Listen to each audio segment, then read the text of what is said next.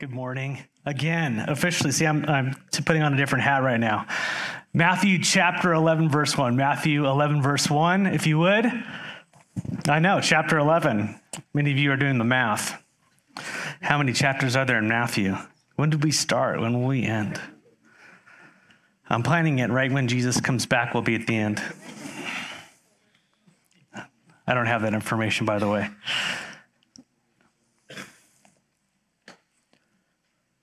Matthew 11, verse 1. I'm going to read verses 1 through 6, planning to get through verse 30 this morning. When Jesus had finished instructing his 12 disciples, he went on from there to teach and preach in their cities. Now, when John, that is John the Baptist, heard in prison about the deeds of Christ, he sent word by his disciples and said to him, Are you the one who is to come, or shall we look for another?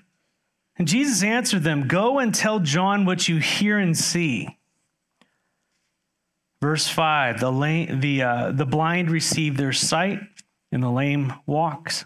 The lepers are cleansed, the deaf hear, and the dead are raised up, and the poor have the good news preached to them. Verse 6 And blessed is the one who is not offended by me. Lord, we come to you this morning. We ask, Lord, that you would give us ears to hear. As you will say here in a few verses, Lord, you, you desire that your people would have spiritual ears, that we wouldn't hear with just technical knowledge, Lord, but we'd have a heart knowledge, our, our hearts opened by you, a willingness to receive of you, a, a faith that longs to be taught and in, in, in our minds and our hearts to know the white the width and the breadth and the depth of, of who you are. And so, Lord, just do that spiritual work within us that we might not, might see you more fully this morning. That the missing pieces we have of who you are would be another piece would be put into place. And that we would be edified and encouraged and built up this morning for the times that you've placed us in. And we pray that all would be done for your glory, Lord. In the name of Jesus, we pray, Amen. You know, in verse 1 there, we saw Jesus instructing his disciples, his 12 disciples, his apostles, um, after basically instructing his 12 apostles, he, he sends them out. He sends them out into the cities that are surrounding the area of Galilee. And he now he sends them out in the cities surrounding the uh, cities of Galilee. But what happens is it appears that he goes on either after them, after they've already prepared the city for them, or he's just going off by himself. But Jesus is basically by himself. No doubt other disciples are following him, but he's going alone. His, his 12 have been sent out. And as he's going, it says that he's, he's teaching, he's preaching, he's performing miracles. The other gospels, like Luke, will kind of lay into what's going on there. He's showing people being raised from the dead and demons coming out at this time, all this stuff. So Jesus is just continuing his, uh, his ministry of miracles, which is just astounding. In verse 2 says, Now when John the Baptist heard in prison about the deeds of Christ, he sent word by his disciples and said to him, Are you the one who is to come, or shall we look for another? Is anybody confused there? Yeah, me too. What what we didn't know, well, let's just take care of this. What we didn't know until now is that John the Baptist is, is in prison. And the reason that he's in prison, and we'll find this out in chapter 14, is that Herod, Herod the Tetrarch, one of so basically when Herod died, uh, the lands got divided into to his four sons, and one of them was Herod the Tetrarch, and they're all named Herod in some weird way. So you have to learn all these Herods if you're studying the Bible. Well, Herod the Tetrarch, he went ahead and married, or he took his brother's Philip's wife, he kind of stole her and, and, and made him his own. And John the Baptist actually calls them out on this. Well, Herodias, Another Herod name. You know, if you're naming yourself like those kinds of things, you got issues already. Herodias, which is Herod's new wife, his brother Philip's wife, right? He, she does not like John whatsoever, does not like being called on the carpet for what they're doing. And so Herod goes ahead and throws John in prison. And John's going to eventually lose his life, obviously. So John's in prison at this time. And we read all about that again in chapter 14. And here John is in prison. And when he's in prison, verse 2 tells us that he's hearing about what Jesus is doing, all these miracles and stuff. Now he's hearing because his disciples are are connecting with him. They're out going out. John has his own disciples. If you remember, I think even uh, John the apostle was one of his disciples, and some others as well. Uh, but but they were going out and um, and they were reporting back what was going on with Jesus. They're all in. They're saying, "Hey, listen, look what's going on with Jesus. He's raising the dead. He's doing all these amazing works." And it seems that John is having some serious trouble with computing what Jesus is doing. Now, we're all tracking with Jesus. We're looking at the Old Testament going, of course, these are fulfillments of prophecy, signs of the Messiah, but John is not tracking with us, it seems. John is not tracking with us, so much so that he sends his disciples to ask Jesus if he's the one or they should find another one. Are you the Messiah or are you not? What are you doing? You're healing all these people, doing all these things. Yeah, I know that kind of sounds counterintuitive, but what we find out is John doesn't have a full picture of the ministry of the Messiah. He doesn't have a full picture of who Jesus is. Can you imagine that? A prophet of God being used by God in miraculous ways. People are just coming out to the desert and talking to him. I mean, and just, just saying, What must I do to repent? And he's baptizing all these people and he's speaking the way he is, and, and yet he doesn't have a full picture of what's going on, of what God's plan is. Can you imagine that? We have to remember that John was the prophesied forerunner of Jesus. This isn't just, I say just, one of the prophets of God. But he was spoken of, you know, 700,000 years earlier uh, by Isaiah, and then 400 years earlier by Malachi. Isaiah 40, uh, verses 3 through 5, and then uh, Malachi 3, verse 1, and 4, verse 5. I have my notes if you guys need them. But the one who would come announcing the Messiah, there was to be one who would come and actually come right before Christ announcing that he's coming. It was prophesied about this guy. And and we and, and, and we saw John doing this uh, what was John was doing in Matthew chapter 3, where he was calling the nation to repent. Like, as he came on the scene as this special prophesied prophet who would get the hearts ready of the people, we see this in Matthew chapter 3. We've already gone over this. Matthew chapter 3, he's calling the nation to repent. He's calling the leaders broods of vipers. You know, hey, check.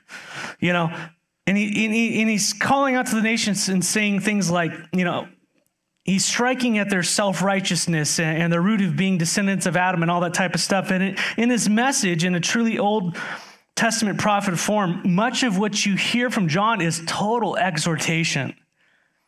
It is turn or burn. That's his message.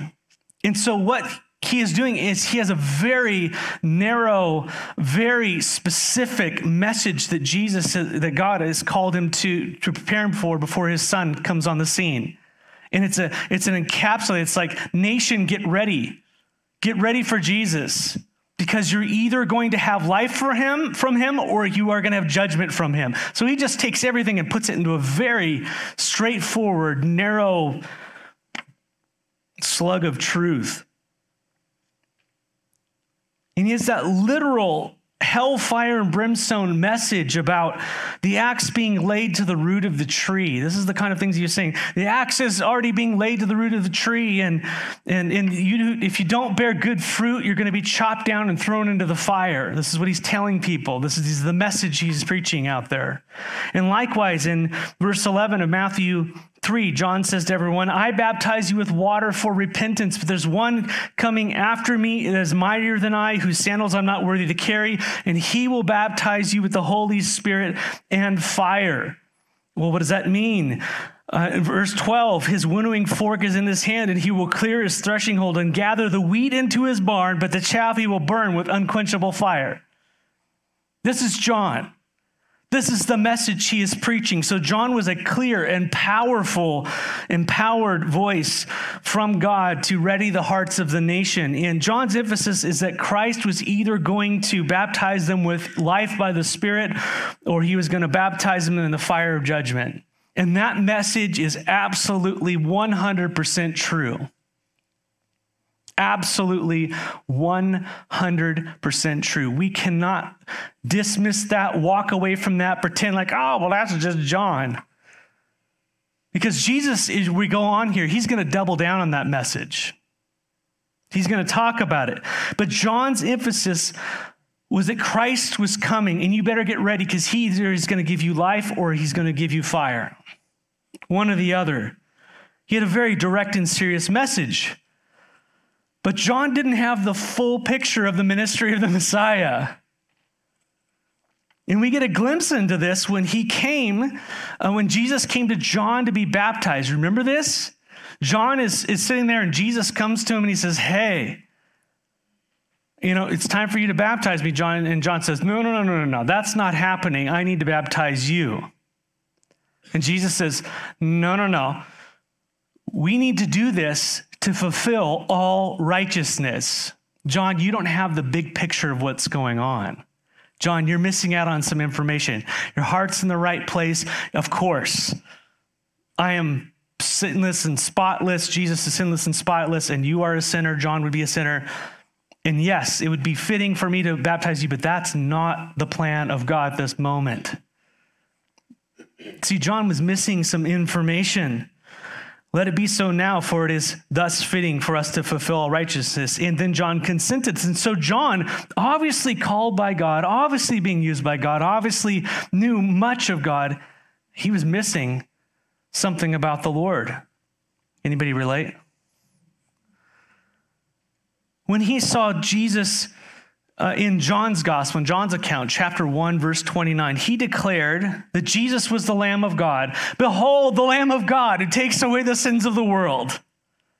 This is John declaring that. Behold the Lamb of God. John 1 29, right? And then when John baptized Jesus, John sees the dove come down from heaven, descend upon Jesus, and that was a sign. John chapter 1, verse 33 tells us that John was given that the one on, uh, on whom you see the Holy Spirit coming in the form of dove and, and remaining upon, that is the Messiah. And he declares, he testifies it in, in, a couple gospels. This, this, is, this is what happened. This is who he is. John already declared, this is the Messiah. And then, just to make it a little bit more clear, he hears a voice from heaven and testifies of that. The Father says, This is my beloved Son in whom I am well pleased. If anybody should know that it's the Christ, guess who should be? John the Baptist. And yet, although he had experienced all this, Yet he says in verse 3 from prison, Are you the one who is to come, or shall we look for another? And I'm confused like you, but now this kind of helps me out because what's going on here happens to all of us. And, and after all, John knew and, and experienced everything. After everything he knew and experienced, he is doubting that Jesus is the Christ. He's not doubting scriptures. He's not doubting that there is a Messiah. He's not doubting that he would come. He's saying, I'm not computing with what you're doing and my understanding of you. Does anybody have that relationship with God? What you're doing, what I think you're supposed to be doing, God, and what you're actually doing or allowing, or the circumstances I am, they don't compute. Should I look for another? Anybody else? Just like John insisting that Jesus baptize him, and, and Jesus having to tell him, no, no, no, you don't have the full picture here. It's happening again. You see, John didn't have the full understanding of the role of the Messiah. And that's what's happening as he's sitting in prison, hearing all these miracles and healings that Jesus is performing, and it isn't computing with what he knows of the ministry of Christ. I have to think that John's picture of Jesus was limited like ours. He was focused on the black and white truth. He was focused on the truth that God had revealed to him in the ministry he was called to. The life and the death, the life and death, the, ju- the repentance, the judgment, the water, the fire the Messiah would bring. I think that was his call. And he was focused on that, declaring it. And it's true. Amen. It is true. And by the way, it's absolutely true. And that is the bottom line. And by the way, uh, unless you repent and believe upon Jesus as Lord and Savior, and unless you have His life, you don't have life. You, life. You remain under condemnation. You remain under the judgment. God wants to give life through His Son. That's what Jesus came to do. And so John's message is absolutely true that all men would repent and believe upon his son. That's what God desires to turn from our sin and to believe upon the one who died on our behalf. And so Johnson finds himself in prison, and Jesus is not out there dishing out fire. He's, the fire isn't coming down from heaven. People aren't burning and running scared at the moment. What's going on? He's healing people. He's ministering to people. He's saving people. He's doing all of these things that it would seem that John is just like, I'm not getting this.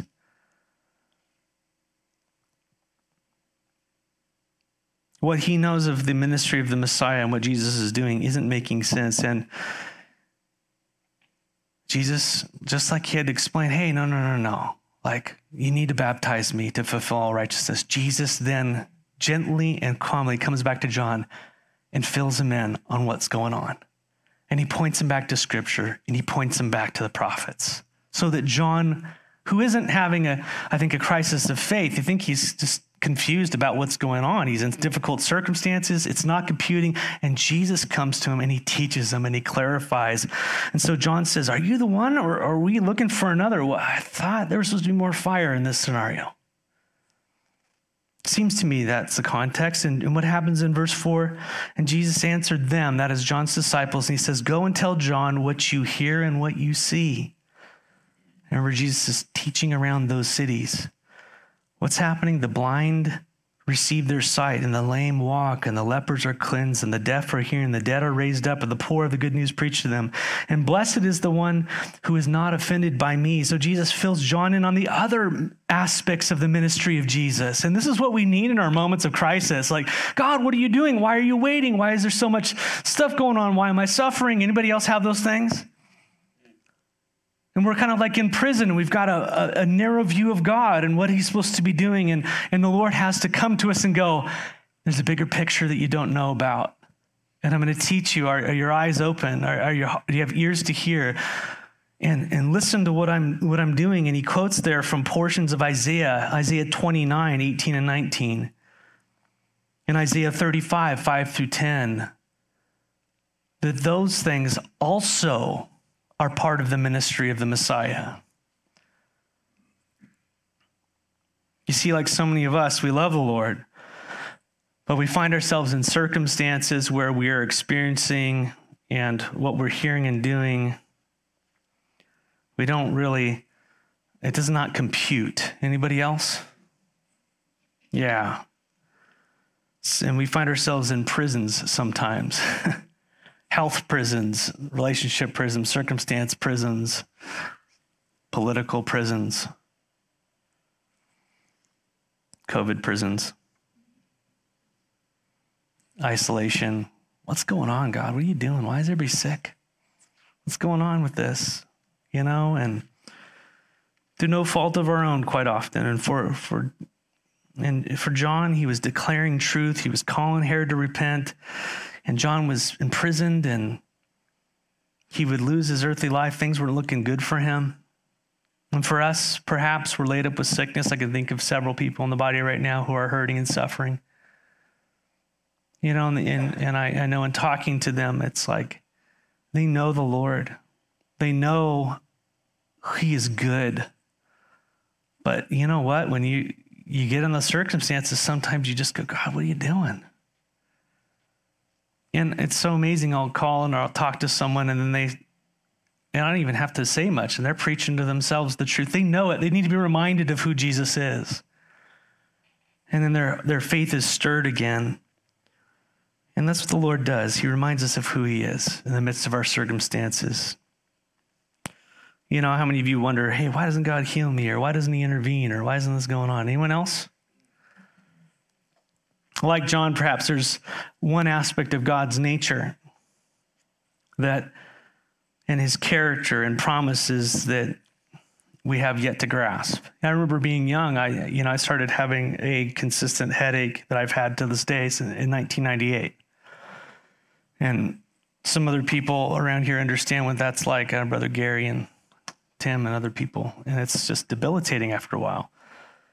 I tell you what, if you go to my early Bible, I have all the uh, promises of healing underlined in my Bible. It's very charismatic. he's going to heal me. He's going to heal me. He's going to heal me. He's going to heal me. He's going to heal me. He's going to heal me. Lord, you know, if I just pray the right prayer, if I just do the right thing, heal, heal, heal, heal. Uh, no. You know, then you come to verses that are like, uh, my grace is sufficient for you. No, no, no, no. That's not the one. It's the healing part. And then you get like, hey, you know, I want to work on your character through suffering. Well, are you going to trust me even though you're hurting? Or what about in prison? You know, what about like uh, Joseph being stuck in those hard circumstances? What was he working on in, in Joseph? What was he preparing him for while he was in the pit? If he wasn't in the pit, would he do well in the palace? You know, we just, I lack understanding. Who am I, Lord? Teach me. Teach me. Not the way I want to be taught, the way that you teach. And so Jesus points John back to truth. He points him back to scripture. He points him not to anecdotes. He points him to truth, line, verse, what God says about who Jesus is. And he sets his heart on the rock. This is what the Messiah came to do as well. Yes, he is going to give eternal life. Yes, he is going to cast people into hell. But in the meantime, he is going to be healing people and doing all these things as a sign that he is who he is. And John just happened to probably not focus on those verses as much, but he did now. This is also a work of Christ. And Jesus says to John, and you're blessed if you're not stumbled by this. You're blessed if you're not stumbled by this. Underline that. Because we need to know that God will be blessed if we don't take offense at God's lack of intervention or his lack of doing it our way. And if we open up our hearts and have ears to hear what God actually might be up to. I'm learning. This is what the Lord would have us do in difficult times is to remember not only the promises we know of the Lord and we desire of the Lord, but also other aspects of his nature and his will and his plan and the verses we tend to ignore or overlooked. Anyone else? Look at those verses for a bit. Look at the hard promises as well as the easy promises. Because when we focus on those, they will ultimately be for our benefit and his glory. Amen. And so he leaves John with a fuller picture of who he is. And Jesus pivots off this because everybody's listening around him. The whole, all the crowds are listening. And John was a giant. Listen, they were having discussions. Is he the Christ?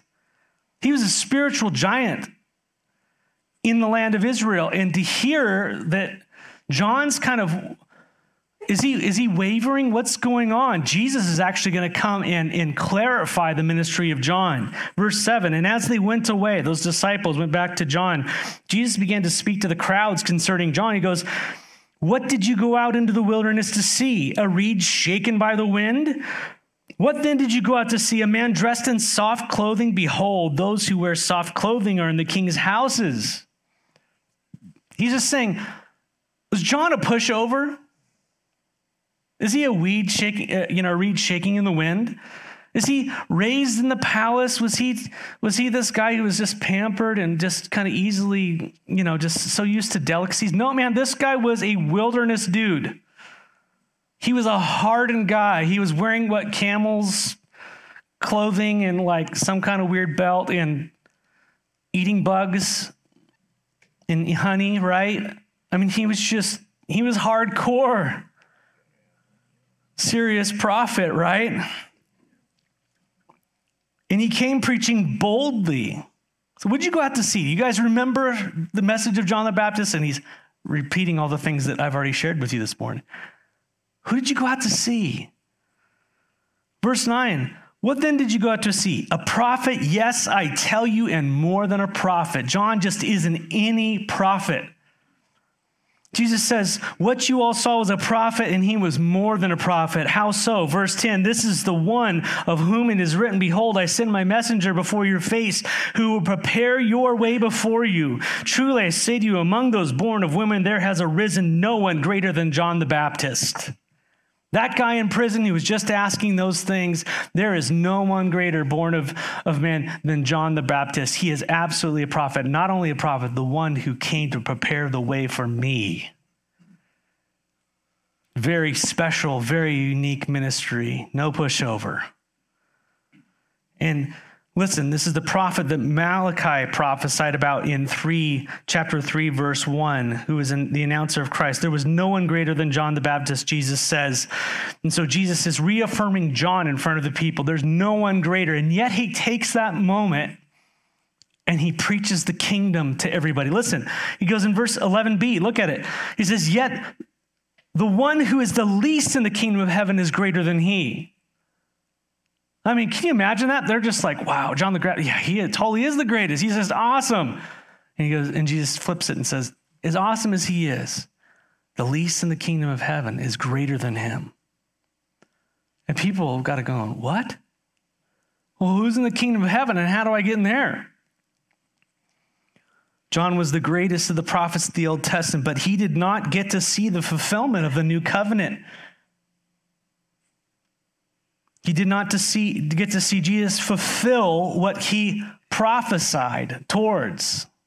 Behold, the Lamb of God who takes away the sins of the world. He got to see him, but he didn't get to enjoy the, the fulfillment of the new covenant in the flesh, so to speak. Obviously, he looked forward in faith, and we all enjoy the same salvation in Christ, but I like what MacArthur puts in the ESV Study Bible Commentary. He says, All believers after the cross are greater still because they participate in the full understanding and experience of something that John merely foresaw in a shadowy form the actual atoning work of Christ.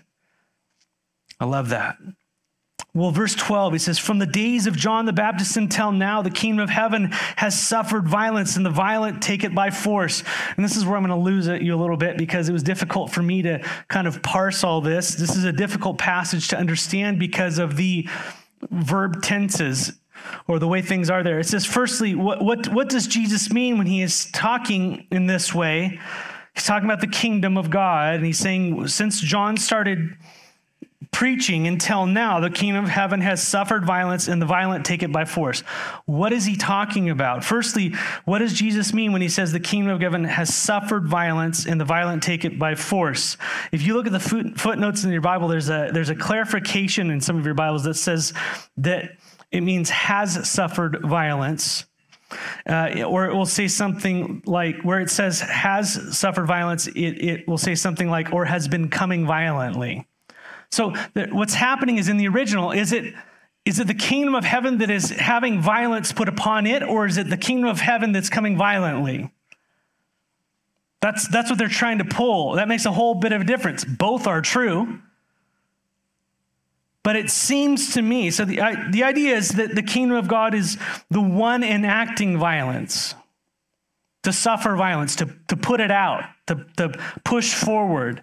And violence, meaning not uh, with physical weapons, but it is just pushed into the kingdom of darkness. John announced me, I'm here, I'm pushing forward. The kingdom is pushing forward. All the miracles you're seeing, people being raised, the demons being pushed out, all that stuff. The kingdom of heaven is enacting violence upon the kingdom of Satan. I think that's what it's talking about.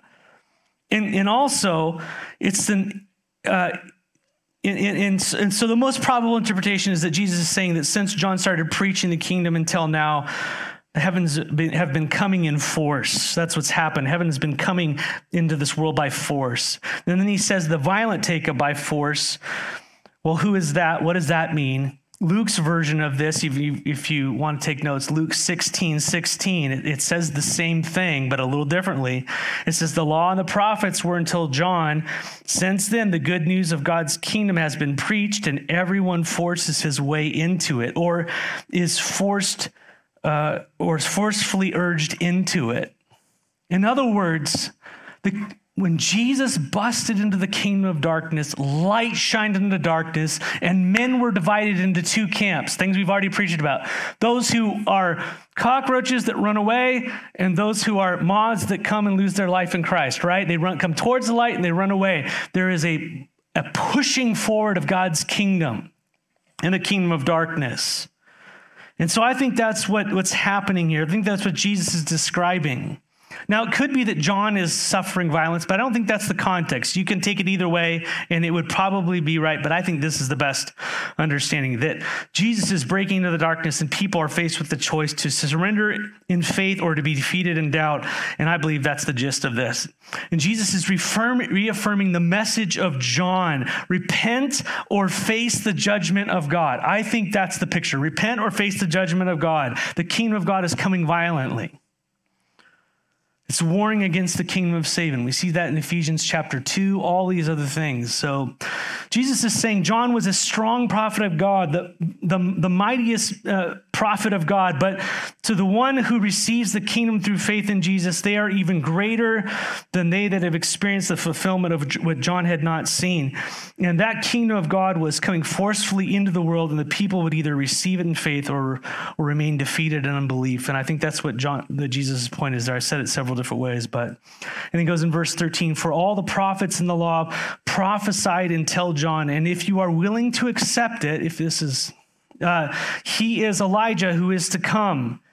He who has ears, let him hear. It's like, oh, Lord, give me the ears because I have no idea what you're talking about right now. Anybody else? I mean, I have to study this and, and, tell you what I think it means. So I want you to take these verses and study them yourself. But what is happening is Jesus is saying, listen, John preached a message, and that message is still true. It's coming in force. You either are going to be with me or against me. And he says, listen, all the prophets, they prophesied until John.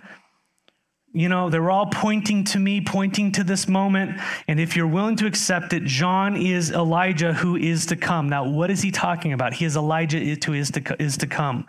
Flip back to Malachi, if you would, the end of Malachi.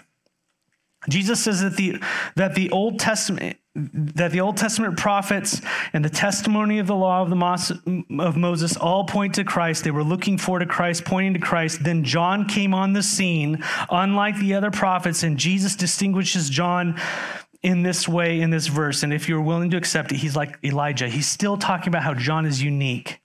He's saying he's like Elijah, who is to come. If you have ears, if you have spiritual understanding of what I'm trying to tell you, let, let it, let him hear. So Jesus is identifying, identifying John with Elijah, one of the major prophets of the Old Testament. Jesus is saying, if you're willing to accept it, he is Elijah who is to come. What is Jesus talking about? Go, again, go, real quickly, go to Matthew chapter 1, if you don't know where Malachi is, and then flip left until you hit the Old Testament. Malachi is the last book in the Old Testament. It's 400 years between the end of Malachi and the beginning of Matthew. A lot happens in that little chunk. But it's biblically silent. This is how God closes the Old Testament. Just, just read Malachi chapter 4. Just read this with me in your, in your, to yourself. For behold, the day is coming burning like an oven, when all the arrogant and all the evildoers will be stumbled.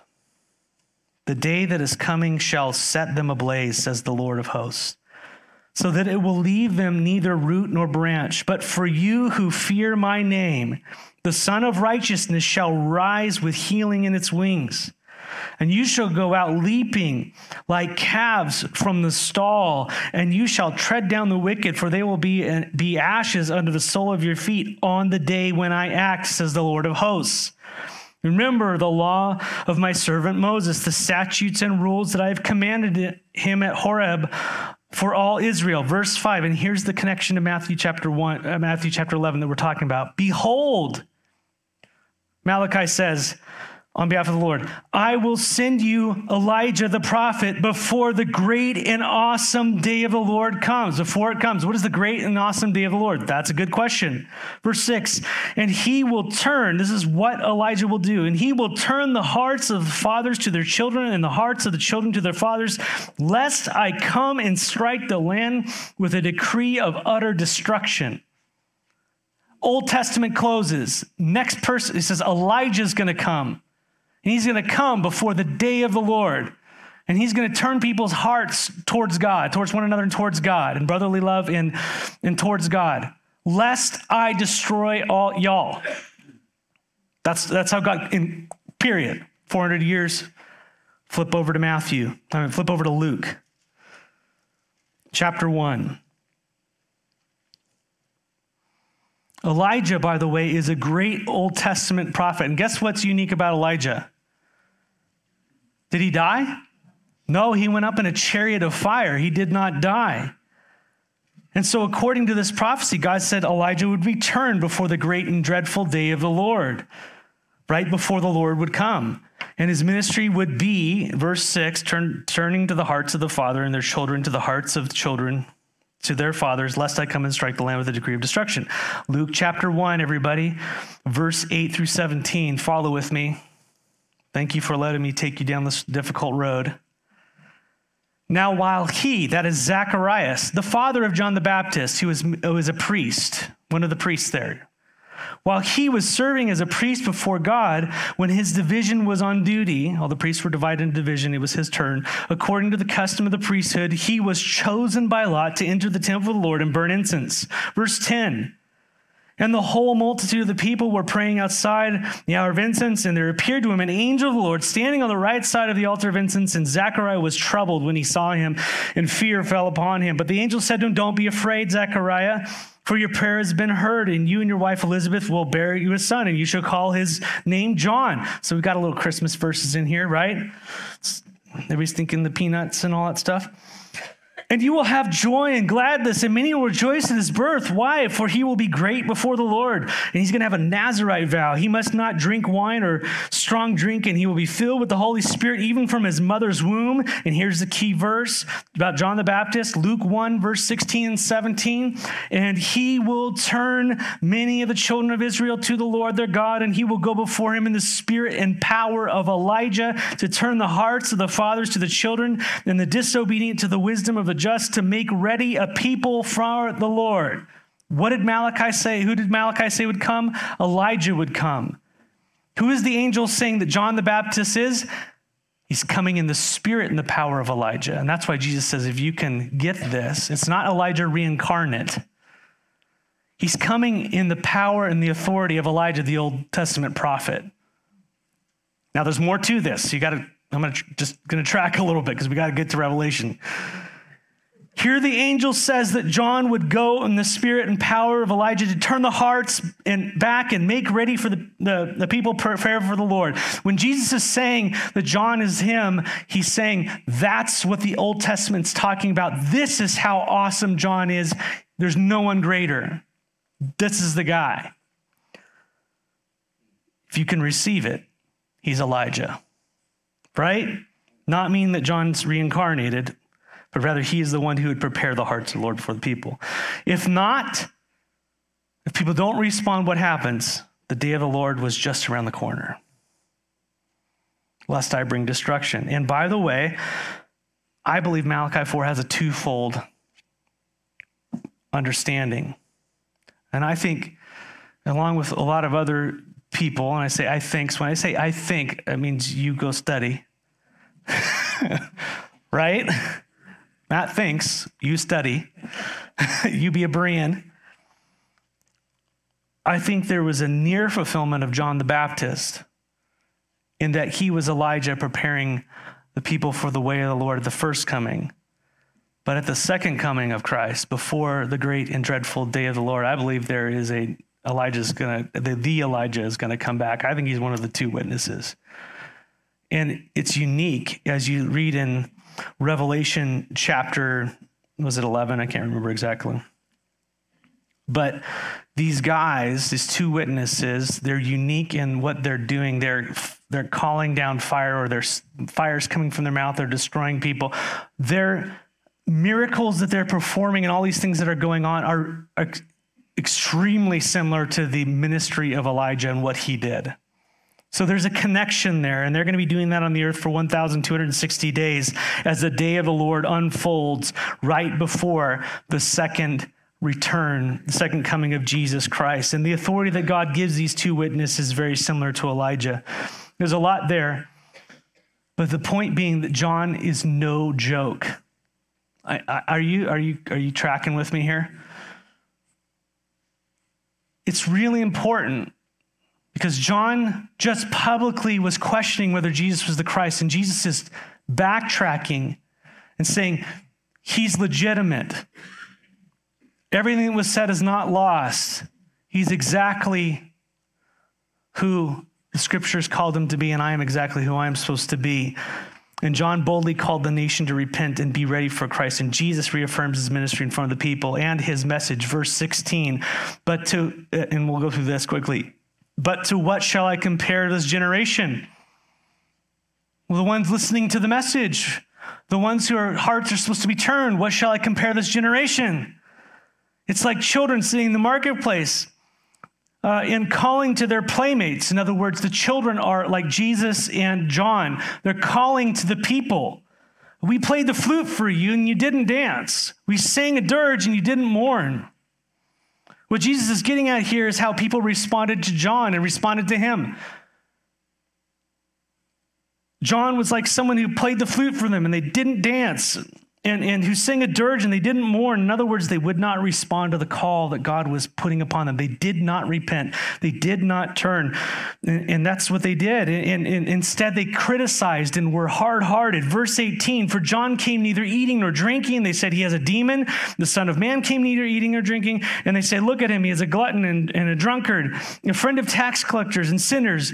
Yet wisdom justifies their deeds. In other words, look at what they're doing and what they say, and look at we say and what we're doing. Wisdom justifies their deeds. And, and right on the hills of that, Jesus, lest people think he's got a watered down, that John's message was obsolete. What does he say there in verse 20? Then he began to denounce the cities where most of his mighty works had been done because they did not repent. John's message was a message of what? Repentance. What's Jesus' message? Repent. Same message. And he denounces all the cities. These would have been the cities around that the disciples went into, that Jesus ministering to in Galilee. They played the flute for them, right? They didn't dance. What does he say there? He began to denounce the cities where most of the mighty works had been done because they did not repent. And Jesus says, you know, and this is what John was confused over. Where's the judgment, right? I'm confused. You know, John says, I, I'm hearing about the miracles do we look for another? And, and this is Jesus' answer no. I'm Him. The miracles and the signs given to people were to prove that I am Him. And by their denying even those miracles and signs, it just, that's bringing judgment upon them. What was meant to be a mechanism of grace actually turned out to be something that would testify against them. And what does Jesus say in verse 21? He starts calling out all these cities Woe to you, Chorazin! Woe to you, Bethsaida! For if the mighty works had been works done in you had been done in Tyre and Sidon, they would have repented long ago in sackcloth and ashes. But I tell you, it will be more bearable in the day of judgment for Tyre and Sidon than for you. Read Ezekiel chapter 26 to 28. They were uh, the cities were puffed up because of their wisdom and their trade and their wealthiness and all these types of things. And, and Baal worship became very well known there, and, and, and God just wiped them off the face of the map. He used the Greeks and I think, well, the Babylonians and the Greeks to just totally devastate them. He says, Listen, for these people, if what we had done in these cities was done there, they would have repented. It's going to be more bearable on the day of judgment for those cities than it is for you guys around the Sea of Galilee. And you, Capernaum, verse 23, you, will you be exalted to heaven? No, you're going to be brought down to Hades, to hell. For if the mighty works had been done in you, that had done in Sodom, it would have remained until this day. But I tell you that it will be more tolerable on the day of judgment for the land of Sodom than for you. Can you imagine that? I mean, we look at Sodom, and, and the name is synonymous with the act because they were so well known for their sexual morality and what and and Jesus says, listen, man, if the mighty works that had been done in Capernaum were done in Sodom, they would have repented. They would have turned. What's significant about Capernaum? That's where Jesus' ministry was located. That's where Peter's house was. Are we going to be exalted to heaven? No, you're going to go to hell, Jesus says. Same message as John. Having Jesus in your city does not equate to being a city for Jesus. Having Jesus on the name of your church or in your church does not equate a church that is for Jesus.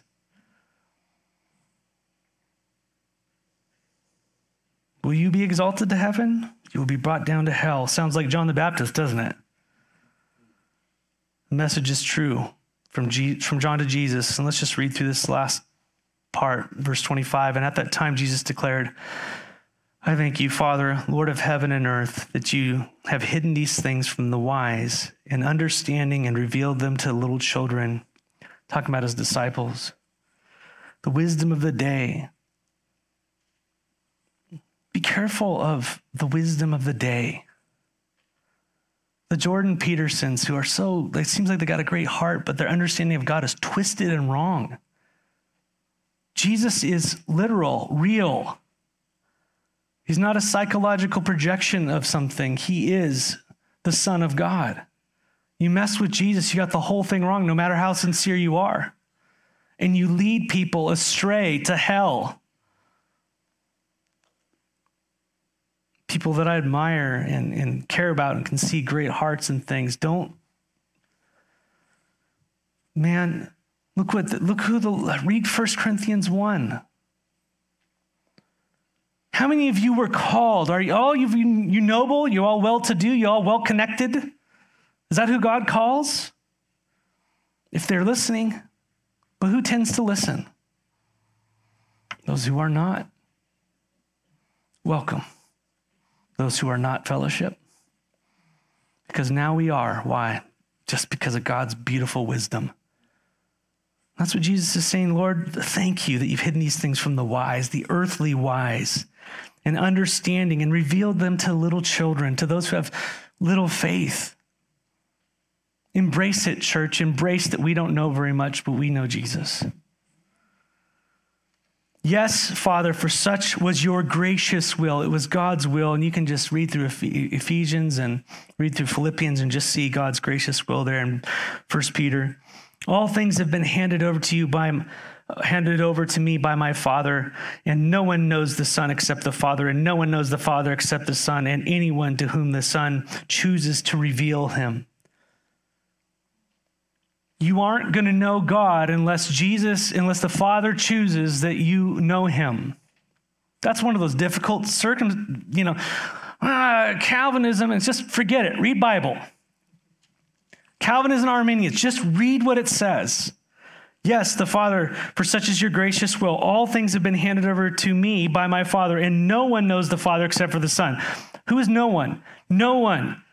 And no one knows the Father except the Son, and, and, and, and anyone to whom the Son chooses to reveal him. God has a choice to reveal the Father to people. And yet there's a giant call out there. What does Jesus say on the heels of that truth?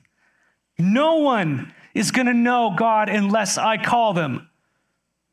What does God always balance with that? Keep reading. Come to me. All of you who are what? Labor, uh, uh, who labor and are heavy laden, and I will give you rest. I'm calling you to, I want to reveal God to you. Come to me. And I don't understand how it all works.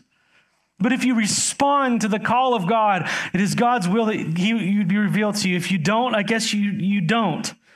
And how that works, it's, it's our fault when we don't, and it's God's praise when, when we do. So come to me, all of you labor and heavy laden, and I will give you rest. Take my yoke upon you and learn from me, for I am gentle and lowly in heart, and you will find rest for your souls. This is Jesus crying out into the darkness, the kingdom of heaven pushing violently into the darkness and saying, Come to me, come out, take my yoke. No longer be that beast, burst, uh, beast of burden of sin and have it yoked on you and you treading out and just this life of endless under the power and the sway of the enemy. Take my yoke, it's light. I'm going to do all the heavy lifting. You just follow along with me. I'll take care of you and I'm gentle and I'm humble of heart. Make us more like that. Amen. Me especially. Humble of heart am lowly of heart, and you will find rest for your souls. This is what humanity longs for rest for your soul. Go read Psalm 23. The great shepherd desires to bring his sheep rest. And if you are restless, you don't have the yoke of Jesus on you right now. Come to me, Jesus says. And what you find out is he's calling and he's drawing. For my yoke is easy and my burden is light. I love how the Lord, in the midst of judgment, also gives hope. Amen? And that's the way God works, all the way through the prophets now. 30 verses. Oh, five minutes early. you, seems like a long time because it was a lot, right? Fire hose? Listen, some of you have been walking with the Lord for a long time, and I love you. But I don't know, like me, sometimes we just decide, oh, I got this. We take, we, we unhitch, and we put the old dumb stuff and start pushing our own load. Anybody else do that? This Christmas, God's giving you the best gift. Unhitch from that. Hitch back up to Jesus. Let him pull the weight. Lean into him. Let him be your shepherd. He didn't die. He didn't come. He didn't press in. He didn't push in violently to leave you abandoned. He who began the good work, he's going to finish it. Lean into him this Christmas. Enjoy the gift of Jesus Christ. Amen? Yeah. There's a lot there and there's a lot more. But let's pray. Father, I want to thank you so much for these powerful verses. Thank you for the gift of clarification. And Lord, where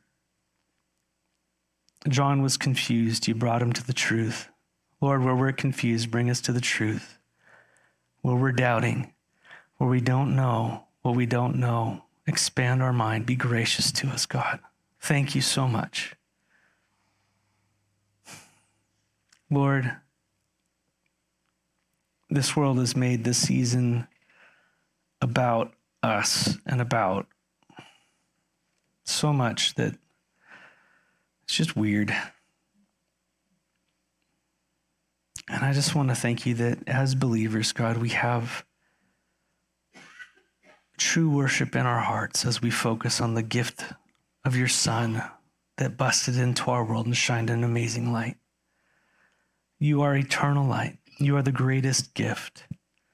You are the one who always sees and always loves us and is always watchfully caring for us. Thank you for tending to our souls, Lord. Draw us near, and may we praise your name all the more louder as it gets darker. And it's in your name we pray. Amen.